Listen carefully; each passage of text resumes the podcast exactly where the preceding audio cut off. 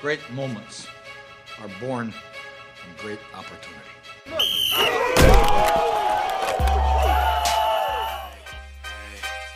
Last name ever, first name greatest. Like a sprained ankle, boy, ain't nothing to play with. Again. But before you can ever reach anything, you have to believe it. You don't just mistakenly become great at something. Now go out there and take it.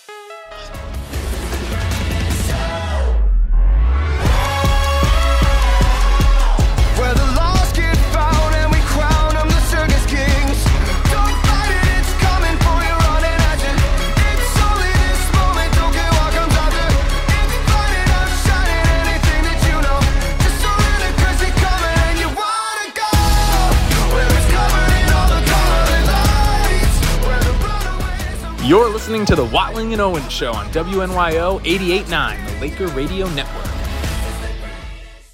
Matt Watling, Luke Owens, no Mike Morano today. Thank you to him for for filling in for me yesterday. But I gotta say, Matt, it was only one show I missed, and I was missing it. I feel like the people were were enjoying the show. I saw some comments on Twitter. Uh, you know, my seat my seat's feeling a little warm tonight, Matt. I feel like the people really enjoyed the the content yesterday. and and they might have and i enjoyed doing the show with with with mike but let's not forget who who the real star of the Watling and Owen show is. Let, let's not forget it's you. It's you it's not me. No. the people don't care about what i have to say because i barely know sports I mean, you can't come on the show and bash yourself and make me feel bad for I you because did. we've talked. No, the, the, we it's, not, talked it's for not about me. It's about you. It's saying that you're the reason. You're the guy. I might be first talked- on the list, but you're the guy.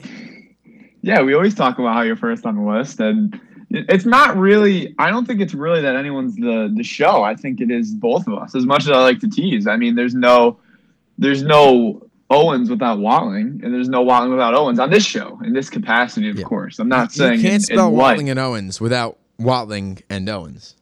That- exactly, and that's the big thing. And I, I gotta say, I liked the. Uh, I gotta say though, the the Photoshop of Mike onto me on the logo was that was beautiful. It was it was fantastic. But but again, like I, I love Mike dearly, but there's nothing like doing a show with you, Luke. There just isn't. Actually, Matt, I was in the Oswego area I know. yesterday, but How did I how did it go? I don't know if I'm allowed in the studio, so I don't think I could just show up. Like I think I'd probably be handcuffed. Administration would take me out. Uh, it, it went well. I think. Uh, uh, for those of you that don't know, I was uh, I was looking at cars. Well, I had one car in particular I was looking at. Got a, a good deal on it. I didn't. Uh, I verbally agreed. I didn't put the pen to the paper. I got to make them sweat it a little bit. You know, I'm a, a shrewd negotiator. Uh, you know, I had to. You know, you gave me the suggestion to. You know, change out of my work. Uh, my You're slowing my You throat, right? man. I'm dying here. I'm dying here, and you're just over here texting, not even caring about what's going on with me. I'm, I, I'm dealing with something choking. NYO related. The stream is down. Okay. okay. I didn't The website stream is down, and for those of you listening in the car, you can listen on TuneIn Radio, the app, or the website, and just search in WNYO. I have to. I have a comment about TuneIn Radio Yes, because it says you can listen for free, but I don't know if that's true. you can. I always try to download TuneIn and it tries to make me pay, so I don't know. It, it comes on the app. It comes up with a screen that says, "Hey, pay for this." Right yeah, in the app, in the top right corner, there's an X. Press that button. I don't know. I'll have to try it out. I I'll to promise you, I've again. used it a thousand times. But uh, okay, so yeah, that is important. But as I was saying, gonna gonna most likely buy that car. Verbally agreed, but I gotta make the the guy sweat a little bit. You know, I can't let him think uh, that I'm I'm gonna sign the deal. It's weird, Matt. The the dealership is actually right over across the street from that Lowe's, which I had no idea there was a, a huge car dealership there, but there is. Neither did I. Wow, you learn something new every day. Yeah, so I, I learned that yesterday. So uh, while I was there, Matt and Mike were carrying, and I was kind of sad because there was some really good topics you guys got to touch on yesterday. Uh, but I'm sure we'll have plenty of time throughout the the next few weeks to talk about you know the Blake Griffin scenario and the Knicks going forward. And, and speaking of the Knicks, we start with them.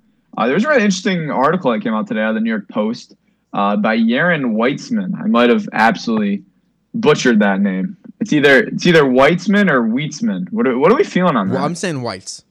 Whites. Okay, we'll go Yaron Weitzman, and uh, they detailed an inside uh, look at the new look Knicks front office, and it's kind of an interesting article. Obviously, the the contents of it aren't you know like line by line. It's not like it was anything crazy, but it was really interesting. They were talking about how the Knicks first uh, drafted Immanuel Quickley and how uh, William Wesley, which is uh, AKA World Wide Wes, was all in on Immanuel Quickley. He was practically begging Leon Rose to draft him. He knew that the Celtics uh, they liked what they saw out of him. They wanted him. Uh, there were other scouts within the Knicks organization that had players going before Quickley, but Wes was really insistent on drafting him. Leon Rose ends up draft, uh, drafting Quickley because of that recommendation.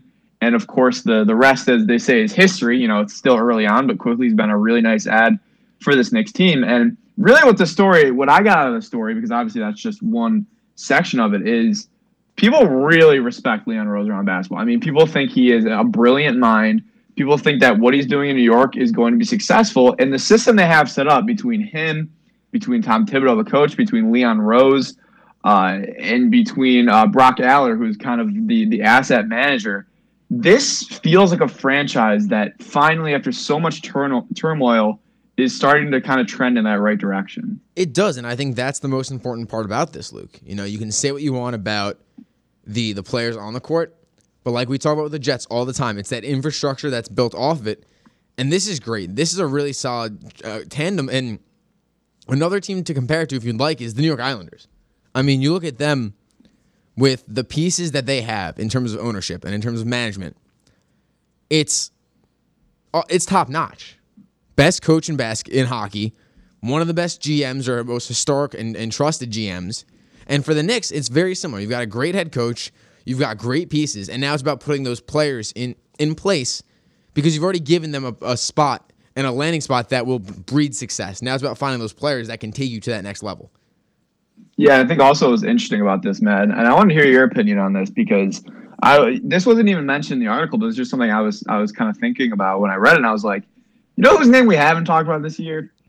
Good old Jimmy Dolan. We haven't talked about James Dolan at all this year, you know, and that's why I'm wondering, you know, was James Dolan as problematic as people thought, or was it just he was kind of the the easy kind of scapegoat? And I know he had some some issues. I mean, obviously everyone knows the Charles Oakley situation, some other kind of dealings he's had with players in the past, or maybe being a little bit too hands on with the Knicks, and and that's why the Rangers maybe were doing a little bit better. But I wonder, Matt, if maybe a, a lot of that was just kind of trying to find someone to blame for the Knicks' shortcomings. Well, let me ask you a question with another question, Luke. Do Wow. we talk about James Dolan with the Rangers? Not really, no. You know why? Because he's put people in place that are competent and that are successful and that will bring a championship at some point to New York. And now with the Knicks, he's done that. We've got a really strong infrastructure around them, so James Dolan can take a back seat. So he doesn't have to fire and rehire and do these things. His his decisions were made. When you hire the pieces that he's hired, you know, William Wesley, you know, uh, Leon Rose, Brock Brock Aller. His job's done. He can walk away, and it's going to run itself. And, and I always said it when the Knicks were bad and when they had rough ownership or rough management and, and, and coaches. You can blame James Dolan for getting involved in certain pieces like Oakley, and I think maybe Kristaps too if he was involved in that. But the reason he's more involved, the reason that owners are named, is because they don't have a front office that's been that's successful. And now you see the Knicks have that, and you're going to see him take a back seat. Yeah, and I think you know you talk about the Jets and, and we talk about the Knicks now. I think the most one of the most important pieces that you know we talk about all the time, obviously, but wasn't really as strong and it was strong this article, not as strong as Leon Rose, is the head coach. I mean, Tom Thibodeau's done a great job with his team, and you look at a team like the Jets, a great GM uh, in Joe Douglas, but because he's unable to because he's unable to have a strong head coach, you know, Adam Gase really kind of failed when he was with the Jets. And and when you look at the uh, the way that the Knicks are set up right now, they have a great head coach in Tom Thibodeau, and that's one thing that uh, a lot of teams like the the Jets fail because we know they have a, a solid front office in place in Joe Douglas. But when you don't have someone that can coach up the talent on that roster, because that's what Tom Thibodeau's kind of role has been. You know, he doesn't really have a ton of roster control. Obviously, he was a big kind of reason why Derrick Rose came over. But he kind of his whole philosophy is whatever guys are on the court, I can coach them up. I can lead them to win. Our focus is going to be on high energy, on defense, on playing kind of team basketball and winning games. And I think that's really important too when you have a head coach that, you know, it, he almost reminds me of Joe Judge, just squeezing every little ounce of talent you can out of your roster. And that's just such an important head coach to have when you have a team, like you said, Matt, that's not exactly the the most talented. And the one thing that I kind of look at this team, and you talked about in the pre-show meeting, Luke, is if they get praised for Quickley, do they get some? Do, should we, you know, do they deserve the slack that they've been cut for Obi Toppin? Do they deserve to sit here and say they had an A plus draft when their eighth overall pick is worse than their twenty third? And when I, when I look at it, I, I wonder if there was no Julius Randle, if there was no All Star Julius Randle, if he was another average piece and this team wasn't in the playoff race, because without Julius Randle being the player he is, they wouldn't be in the playoffs. Let's let's face it. Does Obi Toppin get more minutes? Is this team being managed from a, a, a winning standpoint versus a teaching standpoint? And that's the one criticism you might have on Tom Thibodeau is should we try to, to win and squeeze 36 minutes out of Julius Randle every night, leaving 12 minutes for Obi Toppin? Or should it be 30 and, and 15, 30 and 20, 32 and, and, and 17? Like, should we give Obi Toppin more of a chance to play on the court because we don't know what he is yet? And he hasn't played great early on, but it seems like he's never given the actual opportunity to make an impact on this team like Immanuel Quickley was. And certainly he hasn't been what he was expected to be. He was, you know, prized as this this most most ready prospect. He's 22 years old. You know, people were complaining that he was too old to be a rookie. And now it's going to take a while for him to, to develop. And I almost wish that this team wasn't as good as they are because I want to see what Obi Toppin can bring. And that's the unfortunate part about having Tom Thibodeau as your head coach. He brought the success. I wouldn't trade him for the world.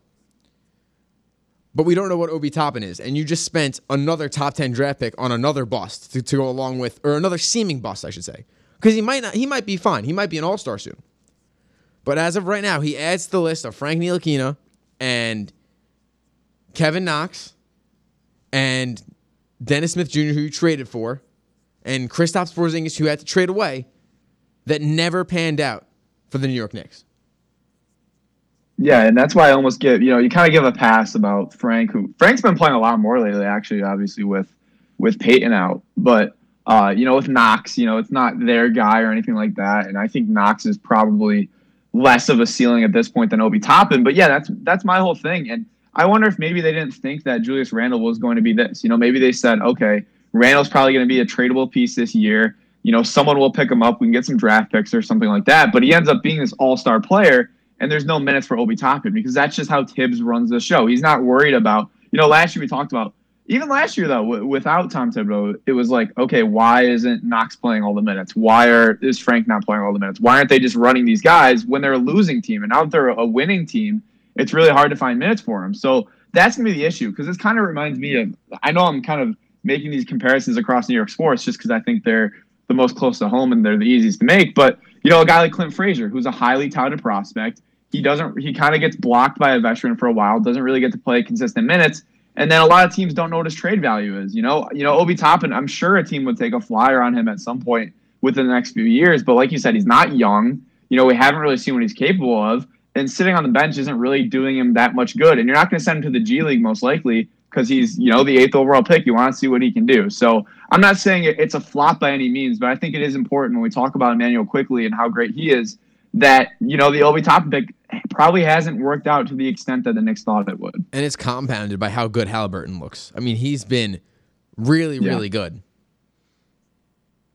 and probably would have fit kind of a positional need a little bit more for the next two. I mean, not that they didn't need a forward, but to have another dynamic guard, I think would have been huge. You know, they they probably wouldn't. Not that bringing in Derrick Rose is a bad move, but they probably wouldn't have had to bring in Rose, or maybe they could have moved Peyton or something like that. So it, you know, again, it's nitpicking, and I know you guys talked yesterday about you know this is a tough second half. This team could easily kind of fall out and things like that. But you know, it it, it, it is interesting to examine it from both sides because I, I you know, I, I like being negative sometimes, but I do want to be positive. The Knicks are doing a great job this year. It's just, it's hard to sit here and not kind of see something like that and not say something. No, and, and that's important. And, and Luke, I wonder on your side of things, if this team misses the playoffs, is it a failed season? It, it again, I don't think in the grand scheme of, of the NBA, maybe teams wouldn't, or people wouldn't look at it and say it's a failure. But for this team, like, you know, they got the hopes up of the city and it feels like they can make the playoffs, especially this year in the East. And I don't know how you qualify playoffs. Like, does playing round count or are we Let's say talking they like have to make- win. let's say this be top eight or win the playing round as the nine or ten. I, I think I'd be a little disappointed if I'm a Knicks fan if if you fall out. I mean, obviously, you're not winning a championship this year, but you want to see some success, and that kind of brings it to to my ultimate point, and we've talked about it forever, is that the main goal of the Knicks, and I think with World Wide Wes and Leon Rose, it's very apparent they want to attract stars, and to attract stars, you want to show you have a team that can compete. And if they can make the playoffs this year, uh, you know, like the Brooklyn Nets did a few years ago, they could show, hey, like we have a good group of guys. We can make a move for for a star or two, and we have a really nice All Star piece in Julius Randle. And that's be the thing. I mean, I don't think this is a team that's gonna be built through the draft because RJ Barrett, you know, he could pan out, but he doesn't look like a superstar at this point in his career. Uh, Obi Top is not really playing. Kevin Knox isn't playing. Frank Ntilikina is is very up and down. Don't think he's gonna be a star. Like this feels like a team that is kind of just waiting to grab those one or two stars. And I think that is going to be kind of the main goal for the organization. And I wonder if they have the pieces similar to what the Nets had to to make a trade and to make a splash because you could argue that you're probably going to keep Julius Randle. Could RJ Barrett be your your D'Angelo Russell to some extent? I mean, I'd like to keep RJ if you could, but you're moving on. You're probably moving on from Obi Toppin if you're going to trade for a star. You're probably moving on from Mitchell Robinson. And to be honest, you can find centers. I mean, the Nets just found three in the last year between or year and a half between DeAndre Jordan, Blake Griffin, and now there's that rumor that they would get um who else were they getting? Andre Drummond. Andre Drummond. Was that was that factual? Because I saw Allen Robinson. yeah, yeah. I actually saw it from. Oh, I, I would. No, you know who actually tweeted it? Who? Robinson, the the Bears receiver. Did you miss what I just said? I literally just said I saw Allen Robinson tweet it. Oh, I didn't hear you say Allen Robinson. All I heard. oh, okay, I'm sorry. Oh my god. L- listen, Matt. I want you to know you're not piped through my headset. It's an echoey studio you're in. I hear your voice, but it's not. It's not like it's coming through a mic to me. All right, it's like coming through. A, serious question. it's coming Serious through an question. open room. Does, oh no. Does this help at all? Does this does this help? Should I talk like this? No, you're. It's the. It's fine. I'm just saying if I didn't catch one little thing you said, I, I'm sorry. Well, this is just too I just close I find now. it disrespectful. Should I do It's not Is this better? disrespectful. No, that's a lot worse actually. I'd prefer it further back because now I just have a, a real close view, just real What do close. you see? Well, I see your face, but from like your mouth up. So I basically just see your glasses and your hair since you're wearing masks. So That's right. Oh, if you oh, give it at that angle, put this fine. down because I feel really bad I'm shaking this because that gives me a little. Oof. There we go. yeah, That's a little better. Anyway, um, But yeah, it was it was Allen Robinson that reported Yeah. the Andre Drummond thing. yeah, where where are we with this?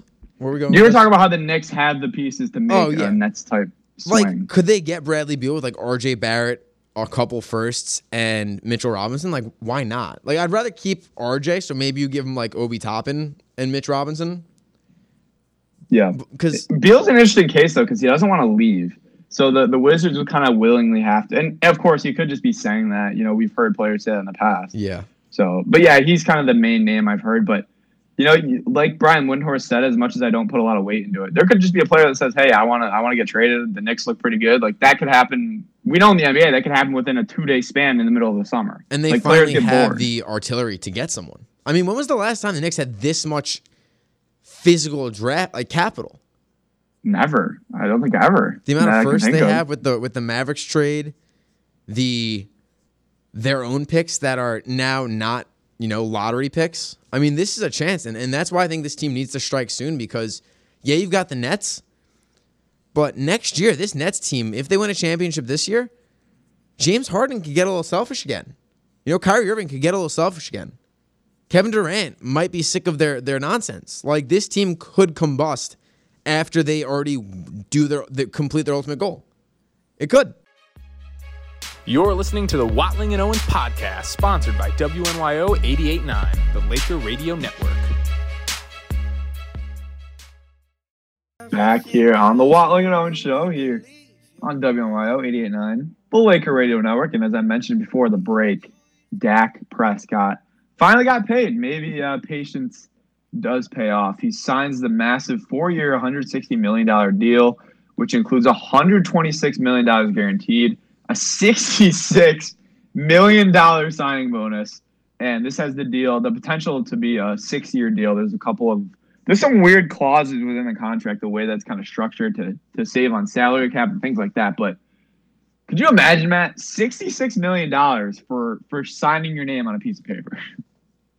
That's ing- that that's kind of like when you get points on the SAT for just signing the uh filling out your name right. Oh, you just had to bring up the SAT. Yeah, the thing that you didn't take, and you were supposed to. Yeah, I wouldn't know. I've never taken ago. an SAT. Right. You took one though when you were in high school. I did. You know what's crazy though, Matt, is this year there's no you don't have to show an SAT and ACT anything like that. Wow. So I guess we How'd just you do on your SAT? for nothing. Uh, I did decent, probably not as good as you. You're not gonna give the number. I got a 1020. Did you take the old one though, or the new one? Uh, It, I don't remember. You took the one like in senior year, right? yeah, yeah. Okay, so you took the old one or the new one rather. I took the old one, which had the writing portion built into it. So mine was out of 2400.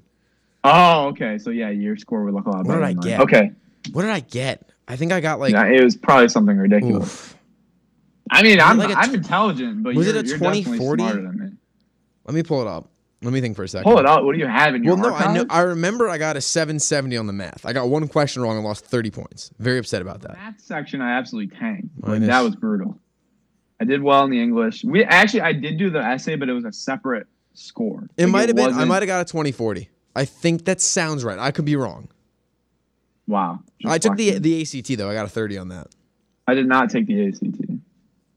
It wasn't like a thing. Like it was a thing, but it wasn't. It wasn't a like thing everywhere at I your was school? applying to didn't really ask for it, so Yeah. I wasn't. I never did it, but but anyways, yeah, Dak Prescott gets paid, and it's the highest sign bo- signing bonus in NFL history. But the way they structured the deal, he's making just nine million dollars in salary next season.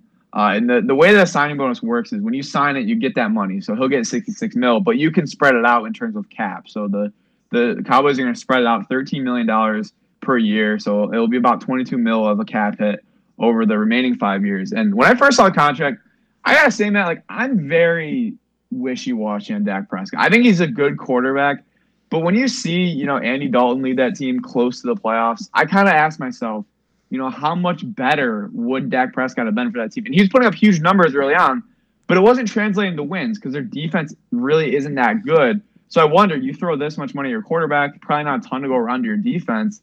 And I, I just don't know how much better the Cowboys are going to be with Dak Prescott. But you just said they almost made the playoffs and they were five and 11. They weren't six and 10 or six and 10. Whatever. they're they were. six and ten. Yeah. Like that's not a playoff But how many team. more games do they win with Dak Prescott? I- like, I don't let's think pull it up. quarterback Let, us take a look. reason. I'll go over to ESPN here. We'll, we'll look at their schedule, and we'll see. And, and to me, they ha- if you have a quarterback, you've got to get him signed. You know, in, in in my eyes, you you can't lose your quarterback, and you might not But I like mean- Dak, but I think he's a top fifteen. He's a he's a he's a Super Bowl caliber quarterback, and and I know you don't have the money, but at the end of the day. You've got to figure something else out. You've got to figure out your cap later on because Dak's your guy. You know Dak is going to be a good quarterback for you. And, you know, you look at the Jets, they've been looking for a quarterback since forever. You know, the, the best quarterback of my era as a Jets fan in my life was Mark Sanchez. He's not in the league anymore. That's brutal. He played six years. Like, you have a quarterback, you sign him at any means necessary. That's what you saw with Russell Wilson in Seattle. That's what you saw with Well, that's also what we saw Mahomes with Carson Wentz. Car- yeah, but Carson, I we guess. also saw that with Jared Goff. Who But you've got to wasn't make really those able to live up moves. Like you, ha- you have to. And I look at this team now and I say, could they have beaten the the Cardinals in Week Six when they lost thirty eight to ten? They probably could have. Like, Oh, is Dak putting up 40 points every game though? That's the thing. I mean, That's he put I'm up he put up thirty four in thirty seven in the win the week before, thirty eight against Cleveland, thirty one against Seattle, forty against Atlanta, and then seventeen in Week One against LA. You have to imagine they're they're beating Minnesota in Week eleven. I'd imagine they're beating Washington one of those two times. I But have again, to you're asking him to score more than 41 points. Is what you're asking. And look at the he was the best quarterback in the NFL his first six weeks of the season, first five Well, weeks. yeah, of the but he's also losing every game and throwing the ball 45 times. But that's not his fault. It's not his fault at all. And I don't want this to come off as me bashing Dak. It's more me saying that the Cowboys have a lot of they're going to have a lot of holes to fill, and they've already given Ezekiel Elliott a ridiculous Well, that's contract the, that that's the problem right there. It's it's the Zeke never going to live up to. It's the Zeke contract. It's the money to the offensive line that gets hurt. I mean, they're paying three guys top five in their position group. You know, between Zeke, I think there's an offensive lineman along that list. Dak as well. Amari. Cooper. Amari Cooper's getting paid. Like the Amari Cooper trade was a serious problem. I understand the need, but now you're required to, to pay this guy and you just can't afford it. especially when they it seems like they draft an elite receiver every year. Like they have like five receivers that are pretty legit. Like again, I don't want to come off as bashing Dak because I'm I'm happy for him. You know, he waited it out. You know, people got worried after his injury, which another factor. I mean, he blew out his leg last time we saw him. We haven't seen him play since then, and obviously, I'm sure the Cowboys have been monitoring that. But I don't want to sound like I'm bashing Dak because I'm not. I'm just saying that when it comes to Dallas, you know, like you said, you gotta lock up your quarterback when you when you know when you when you have to, you know, before you lose him and things like that. And I love I love Dak at, in college at Mississippi State. I love his story, you know, being a fourth round pick and things like that, and kind of taking that job from Tony Romo. I'm just saying that the the way the Cowboys have handed out contracts, and it's just weird. You know, they were they were all ready to give Zeke a contract, and they hesitated like three years to give Dak a contract. It just again, that's an ownership group and an owner that you hear about all the time because he is the front office, and it's just I don't know. I think just the way that Dallas is ran is more my concern than Dak Prescott himself. Yeah, and I, I think that's what you kind of said was clear to, to you at least, Luke. It's not Dak, it's the team, and I I get what you're saying, and you're saying that they might not win with with that with him, but they're certainly not going to win without him. And at the very least, at the very least, the quarterback sells. And once you get rid of Dak, you're looking for another Dak Prescott. So when you have him, why would you let him go? And I'm not saying you think that, Luke, because you you you like Dak, but they might not never they might never win a championship with Dak. They probably won't, and that's not Dak Prescott's fault. Yeah, and I think you make a great. I, I mean, that's a great point, and I 100 percent agree with you. Uh, I think more of it because I, I didn't really have a, a major problem once I looked at the numbers and things like that. I, it's just going to be tough because what's going to happen is if the Cowboys aren't successful, oh, why are you paying Dak all this money? That that's what's going to happen, and that's just the irrational way that that fans think, and it's gonna it's gonna suck because I don't want all the blame to be on Dak because I like him. He's a good quarterback. He's a great person. He's been through a lot. So you know, I obviously I, I hope that Dak is successful and doesn't turn into you know a, a situation like a Carson Wentz. Yeah, I, agree with you, Luke. And and one thing we talked about last, I think last week, right, Luke, about Marcus Maye and his agent. Oh yeah, I was just about to dive into that. This kind of scares me. I read a report by Rich Cimini. He expects a deal to get done, but this scares me. It scares me that they have to go through the the um the the tag, which I guess at this point it's kind of standard procedure. If you don't get the contract done, that you franchise tag a player, and you might as well use it or lose it. But if they don't get a, a, deal done, I'm scared. Yeah, here's why I'd be a little scared because when you look at the tag, eleven million dollars for for Marcus Maye this year, like that's not like that's not a ton of money for the for the Jets. Like I think that they would be okay with paying him eleven mil for one year, but I don't know if Mark how Marcus Maye would react to that. Like I don't think he's gonna stick around or, or show up if they don't want to work out a deal. But again, the, the point of the franchise tag here is so that they have until July 15th to make a deal. You know, he doesn't hit free agency. He's not on the open market. He can't just take whatever the best deal is for him. He's kind of forced into negotiating with the Jets. And I think once the Jets figure out what they want to do at quarterback, I think Marcus Maye is going to be one of their main priorities. And again, I was worried a little bit last week, but it, yeah, the thing I would be worried about is if they don't reach a deal, it could get ugly. I mean, we saw how ugly it got with Jamal Adams you know, Marcus Maye doesn't seem like that type of personality, but you know, we saw what his agent said. Clearly, there's some kind of feeling of disrespect on on that side. And you can't afford to lose another safety to this issue because one, your team gets bad and and and really bad, and two, guys are not going to want to play for the Jets. They're not going to want to get drafted by the Jets if you don't take care of your own. And I talked about this with Mike. I don't know if you heard it, Luke. And he said, you know, it's a business and I understand that. But the business side for the for the for the fan for the players rather are we're not going to sign for you. We're not going to play for you because you don't take care of us. Because you're not going to you're not your winning's not in the best interest. If winning was in the best interest of the Jets, they're going to overpay Marcus Maye if he asks for the money. Because they have the cap room, because they they need a safety, they need actual bodies that can play football, and because it's their guy. Right now, he's probably their best player they've drafted. Quinnen Williams has not panned out so far. He's expected to, but he hasn't. You know, well, they didn't draft Marcus Maye. Yeah, they did. No, was, they drafted him in the second Seattle. round. No, they drafted Marcus him Maye. the second round after Jamal Adams. No, out of oh, Florida. Wait. Who am I thinking of? You're thinking of like McDougald. I am thinking of McDougald. He's terrible. He didn't even play. I got lost in the sauce. All right, they draft they drafted him out of Florida, I believe. Yeah, yeah, and, yeah. And, same page. And same the point page. is, is you can't get rid of this guy again. You can't have a repeat of Jamal Adams.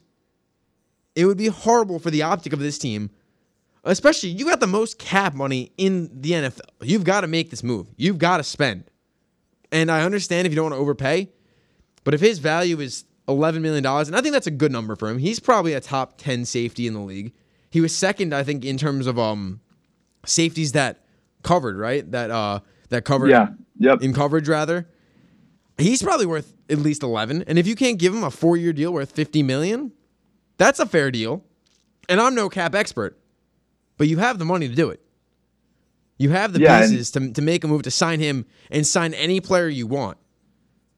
So if you don't get this deal done, and he plays on the franchise tag. That's a big issue.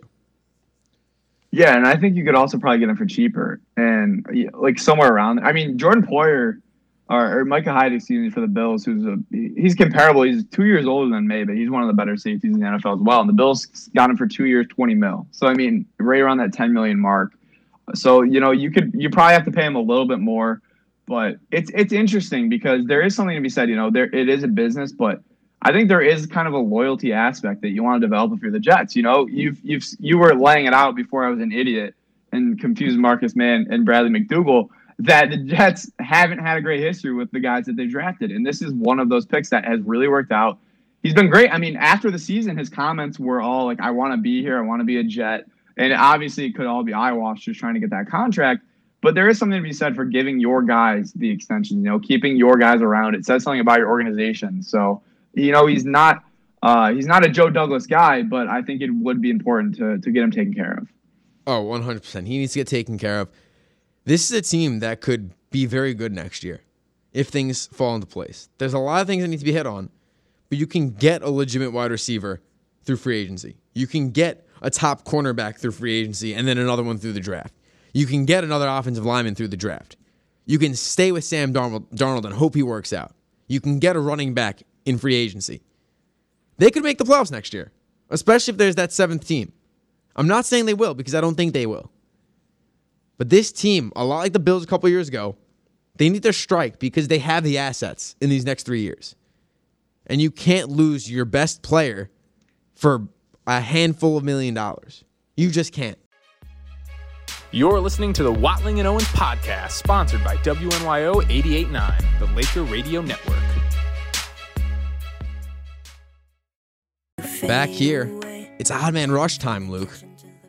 Now, we don't have a lot of time after Luke just completely drove us off a cliff here, but that's okay. I really did. It's it's completely my fault. I take up uh, full responsibility for ruining your odd man, but I you know you still have time. It's I not do. like you don't have time right now. And I think the the issue isn't that you host too long. It's just that we have too good a show. Because I do the same thing with your odd man. Again, it's the the one hour. It's It just- is. We We're really still need- getting used to it. That 90 minutes we had at the start of you know during the winter break was just brilliant. oh, beautiful. It was perfect. I wish we Could get back to it. We just got to remember, Matt. We still have it's still three hours, so we can we still are fitting in the same We are. content. It just feels like we're not. And, and we'll start with a story, Luke, that I really wish wasn't a story. And it was Meyers Leonard on Call of Duty earlier today uttered a an anti-Semitic slur during a Call of Duty stream. Uh, in in the rant and, and raving, he called someone a coward for sniping him, and this is such a bad look for Meyers Leonard. It's such a bad look for the NBA. And the thing that kind of hurts the most is that anti-Semitism has been a real issue, you know, in this country, in colleges, and, and everywhere. And it just doesn't seem like it's being taken seriously. You know, there's there's um uh, a, I think it's like Jewish campus page on Instagram, and they talk about the anti-Semitism across different college campuses, and it's as simple as someone saying, "Oh, you didn't, you don't look Jewish," or "You're pretty for a Jew," and like, what does that mean? It's these things that you replace Jewish with any other, you know, minority, whether it's racial or ethnic, and it's you know immediately canceled, and I, and it's it's unfortunate, and as as a Jewish person, it's just there's no place for it in the NBA. There's no place for it in sports in this country, and it hopefully this brings it to the forefront. And I and I hope that Meyers Leonard gets suspended. I don't know if you know kicked off the team is is, is far enough, or if that's something the Miami Heat are considering. They are looking at looking at it and reviewing it, but it's a serious problem. And you know, people like fans especially were, were you know giving him him hate for it. You know, they say there's no place in the in the NBA for hate. Someone said anti-Semite have fun being jobless, and I, I don't know what the result is. I don't really know how to how to feel about it. But you know, I think the biggest thing is education. You know, I think the biggest issue is teaching people about the Holocaust and about anti Semitism, the history of it. Because if people truly understood what the issues are, then I don't think this word is in his vocabulary. Then I think he thinks this word is as bad as other slurs. And I don't even want to say it like that because it's unfair to compare it to different minorities and different slurs. But the education process about Judaism and about anti-Semitism, I think, is what's most important to stop these these things. Yeah, I agree. And uh, Meyers Leonard actually came out with his his black screen apology. Uh, and the only reason why I want to read the front of this cause, is because I think it kind of ties into what you're saying. He said, "I'm deeply sorry for using an anti-Semitic slur during a live stream yesterday. While I didn't know what the word meant at the time, my ignorance about its history and how offensive it is to the Jewish community is absolutely not an excuse, and I was just wrong." I am now more aware of its meaning, and I'm committed to properly seeking out people who can help educate me about this type of hate and how we can fight it. So that to me is what I took away, and it kind of, it honestly, like, this is hundred percent like. There's obviously zero excuse for what he said, and that's why I agree with you. I think it comes down to an education thing. Like, clearly, like you said, like he clearly didn't understand the weight of what he was saying, and I feel like a lot of times in this country and it's it's it's so tough when you talk about racism because like you said you can't you can't compare different types of racism. You just have to you have to talk about them each uh, kind of as they come up. And that's the issue is that i feel like anti-semitism has become more of a joke in society than what it really can be which is what Meyers Leonard is doing here is is hurting people. And i think that it's that education is something that we need because this is a word that you know you don't know if you'd use a, a different slur to talk about a different minority group. When he says this, you know, he's laughing about it. He's not really understanding the weight of what it means. So I just think that education in, in terms of anti-Semitism is just so important because I feel like so many times it's almost become just like the butt end of a joke instead of a really serious issue. Well, well, Luke, let me ask you this, and you don't need to answer. You obviously grew up in upstate New York. Did did you have many Jewish friends or people in your community? No, I mean when I went to school was the first time College? I was really exposed. Yeah, when I was really exposed to, to to having Jewish friends because a lot of you know there's a big conglomerate from you know Long Island or from downstate and upstate. There's really just not a lot of Jewish people. Did you know this word was a bad word in high school? So if I'm being like full disclosure, I've heard this word used a lot, and I would say that I don't think the majority of people know the magnitude of the word. Even myself, like going through life, I never knew what it meant or why people said it. I just knew people said it. Like I still like it really was kind of just thrown around. It wasn't really used like it you know what I mean? Like it was kind of just thrown around like you could just use it and it wouldn't be there wouldn't be any repercussions and no one really kind of understood the weight of what it meant.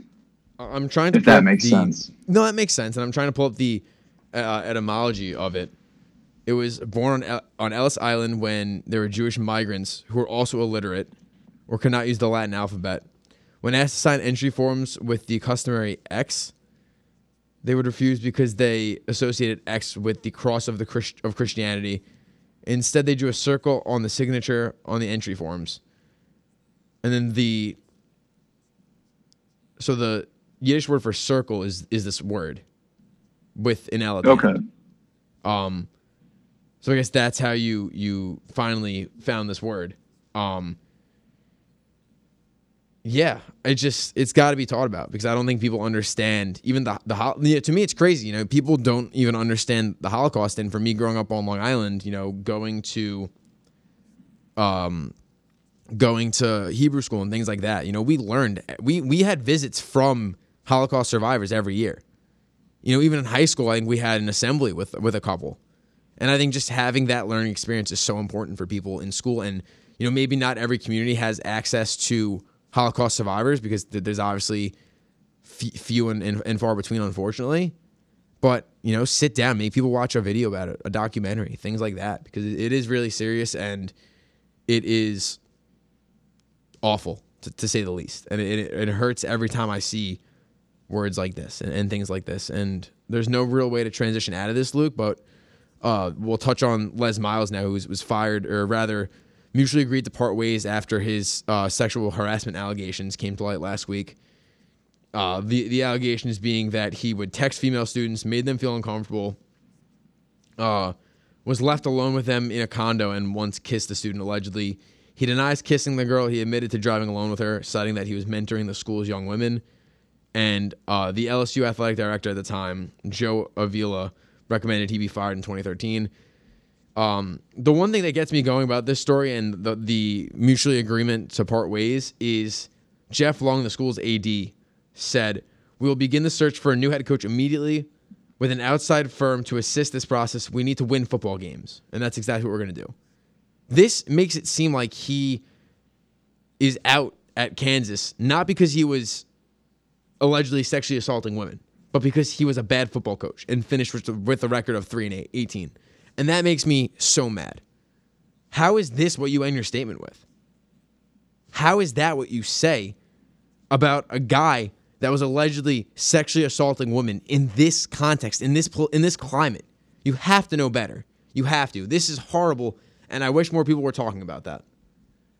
Yeah, and the, the way he starts his, thing is the only way he kind of even acknowledges it. And I don't want to take away from Les Miles because he's obviously the, the bigger issue here. But when he says, like, I'm extremely disappointed for our university fans, everyone involved in our football program. And then he immediately dives into, there's a lot of young talent on our football team. We'll find the right guy. Like, we're going to win game. Like, that's like, that's really ridiculous to me. And, and like you said, I'm surprised people aren't talking about it. Obviously, Les Miles, the main story here and what happened at LSU and what probably happened at Kansas, too. And the sickening part to me is like, Les Miles still gets a two million dollar buyout, like for for going away, and it would have been eight million dollars, but he's like, "Oh, I'll just take the two million. Like, ah, great guy, nothing. Les Miles.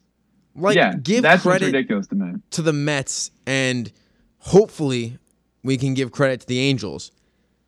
Jared Porter got nothing from the Mets. Zippo. Mickey Callaway, as their pitching coach, better get nothing when he gets fired. This is ridiculous. This makes me so mad. Uh, not a lot of time, Luke, left, but we'll go on to some some lighter news. Uh, Patrick Mahomes, his daughter, his one month old infant, Sterling Skye Mahomes, has received a soccer scholarship from Texas Tech.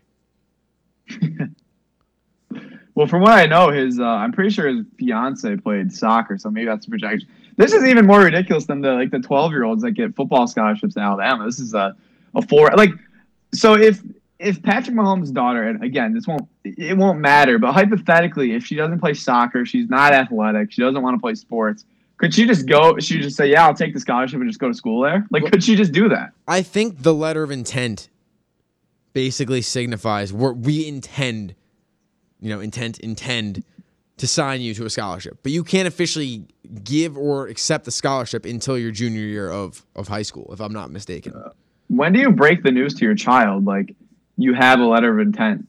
When do they know?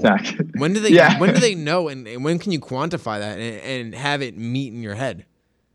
That's crazy. I mean, our future uh, children have already been offered full ride broadcasting scholarships to Oswego. That's right. Well, mine actually the- has a scho- uh, hockey scholarship. Uh, Coach Ed Wow. Gilchick and Coach um, Mark Digby told me. Well, how would they earn scholarships when their father is unathletic? How would they be able to to to earn the scholarship? Wouldn't they inherit your talents? And that's the, well, I the never, thought process. I never got to play ice hockey, so we don't know how good I could be. that's true. You were and, a great broom ball goalie. a elite beer uh, beer ball, jeez, broom ball goalie. So Yeah, people are so- saying that that would would translate. People are saying yeah, I that my broom ball skills will be passed on to my my child, whether it be a son or daughter. Okay. I mean that that's I think that's a valid point. I mean we know the the illustrious history of the program. I mean that'd be crazy, Matt. Your your son or daughter would be the first uh, athlete ever to get a full ride scholarship to to Oswego to be an athlete. I don't I don't think that's even legal, which is it's crazy that they bend the rules at risk uh, NCAA infractions just to to offer that scholarship. Well, you. not only are they getting a athletic scholarship and situation, they're also getting an academic one because, Oh, here we go. as you know, I'm brilliant. Well, yeah, we all know. We talk. We this is the second time we've talked I about mean, how brilliant you are on the a show. 4-0 in the MBA program is unheard of. Yeah, it is unheard of, which is ridiculous that we're talking about it right now. This is again the second time you've paraded yourself around on this show, and it's only an hour show. It's not a ninety-minute show anymore, and you've already patted yourself on the back twice in this hour. When, when your co-host abandons you, you know, not even 12 hours, you know, within 12 hours before the show starts, you gotta, you gotta Again, can we man. remember all the nice things you said to me at the beginning of the hour? Yeah, and can we remember the fact you gave me six hours for it, and you knew, you knew you had this appointment. No, that, yeah, but I didn't know when I was going to get back. That was not in the right, in the whatever. cards. Uh, la- And you're ditching me tomorrow. What's up with that? What do you mean the show's canceled tomorrow? Not because of me. You're not going to be on the call? No, I, I am, but I, I they canceled it before I was given the call. Don't wow me, and I don't think the audience heard you. I think your, your Ah, headphone came off at the moment. You're back now. I can hear you, but couldn't hear the wow. Well, if you wanted, if we wanted to have the show, we'd find a way. We did it last week when there was a game. Do you want to show them? We'll do a show. You can. I have class actually before, so I couldn't even do. I couldn't even take the sports hour slot if we wanted to.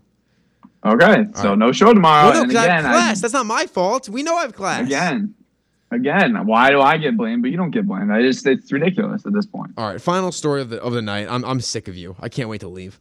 Um, J- uh, Jim Harbaugh does not face a wins quota for uh, the 2021 Michigan season, according to their AD Warde Manuel. Pretty interesting. Is that That's the story. that is there. pretty interesting. Uh, I, I thought you had more to say no, about it. I mean his salary was cut from eight million down to four, with an extension going through 2025. So it's clear that he didn't meet expectation, but he still got a shot. do teams usually have win quotas? Like, is that an, a, a normal thing for head coaches? I mean, I'd imagine if Ohio State goes one and seven, they're gonna fire their head coach. but wha- okay, but what's the quota? Like, if you don't reach the quota, you're fired, or you just don't get a bonus. No, you get fired. That seems like a little harsh. I Well, when feel, you're a top say. team and you're supposed to be winning games, you know, the, the point is, is that Jim Harbaugh's on the hot seat, and the AD pretty much said, "Hey, he's not on the hot seat," Well, he's obviously not on the, the hot seat if they sign him to an extension. and that's what he's continuing to express. Right.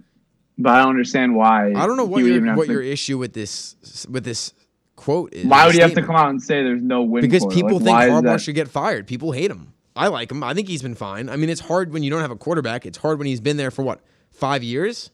I guess he's had a re- couple recruiting classes, but let's not act like Ohio State isn't a top three team every year. Like it's hard to be better than them. You don't have Florida firing their coaches because they can't beat Alabama. But also, it's not just Ohio State. Like Michigan has struggled against basically any good team, despite having top ten recruiting classes every year. That I think is what the the real issue here is that Jim Harbaugh hasn't really been developing his talent over there at Michigan. You're listening to the Watling and Owens podcast, sponsored by WNYO 889, the Laker Radio Network. back here on the Watling and Owen show as we wrap things up on a Tuesday as we continue our conversation. We were talking about the Jets uh, earlier and how there's a ton of free agents, you know, available. So let's let's just run through them here as the the NFL franchise tag period has kind of started. And two guys that got tagged were wide receivers Allen Robinson and Chris Godwin, who. Uh, I know Godwin's trying to work out a long term deal. Allen Robinson's interesting because I don't know what's going to happen. I mean, if he doesn't get his money, he's probably going to sit out, probably wants to go into free agency. And I mean, you look at this free agency class, this is going to be a, a crazy offseason because the salary cap, the uncertainty with with money, there's to be a lot of guys getting, you know, put into free agency. You've got Hunter Henry, the tight end from LA, uh, Kenny Golladay, the receiver out of Detroit, Jonnu Smith, the Titans tight end, uh, linebacker Bud Dupree, running backs Chris Carson, Aaron Jones. Like, these are some really big names that you would not expect to hit free agency. But I mean, this is good news for a team like the Jets or anyone with capital and needing or salary cap, I should say, and needing big pieces because there's going to be a lot of big names on the market this offseason. Yeah, with COVID, you see teams are not are actually losing. Uh, the cap it's going to go down slightly. The the lug- the um the cap maximum, the salary cap rather, couldn't figure out the word, is going to go down um a little bit, and teams are not built to withstand that. Most teams, at least, you'll see the Jets be able to to kind of balance that out, and and that's what why this offseason is so important, Luke. We saw a lot of money a couple off seasons ago the spending power, the purchasing power of this eighty million dollars that they have is even more than what they had a couple of years ago, and and that's why it's important to kind of make that step and and make that leap, and to to build off that, Luke. And I know it's not about free agents. This is why the quarterback position needs to be solidified. If you think that's Sam Darnold, you've got to be sure of it because this is a team that could be rebuilt like that in the snap of fingers with the amount of money they have. Look at the Bills. Did they have a crazy good team before they went on on that offseason uh, two years ago when the Jets signed Le'Veon Bell? No, No, and they had a defense. They didn't have an offense at all, though. and I guess the, the Jets don't really have either. But can the Jets figure out a defense pretty quickly? You know, I think so. With the amount of money they Oh, yeah. have, and and you don't want to build through free agency, but you can keep Marcus Maye as a cornerstone. You can draft two cornerbacks that are first round caliber and still have somewhat of a first round draft pick left over because you got that 33rd overall pick. You can go out there and find a wide receiver cheap. You can find an edge rusher. I would love them to sign uh, Kwity out of Michigan. They have some pieces, man. They have some pieces, and they've got to make a splash here. They've got to be better than what they were last year. And it's hard to be much worse. But if they're not at least six and ten, I think I'm disappointed. Yeah, and there's been a lot of talk about the the tight end position. You know, could they trade back, get a guy like Pitts? But there's Hunter Henry and Jonnu Smith right there on on the table for you. Like those are really attainable guys that can really help out the offense. Great pass catchers, good in the run block game. They obviously need receivers. You know, maybe they don't go out and get a Kenny Golladay or an Allen Robinson, but they can maybe address that need through the draft. It's hard. It, it's hard to just find a, a number one receiver. They don't grow on trees when it comes to the draft. But I mean, Minnesota got a great one in Justin Jefferson late. So we'll see what the Jets do there.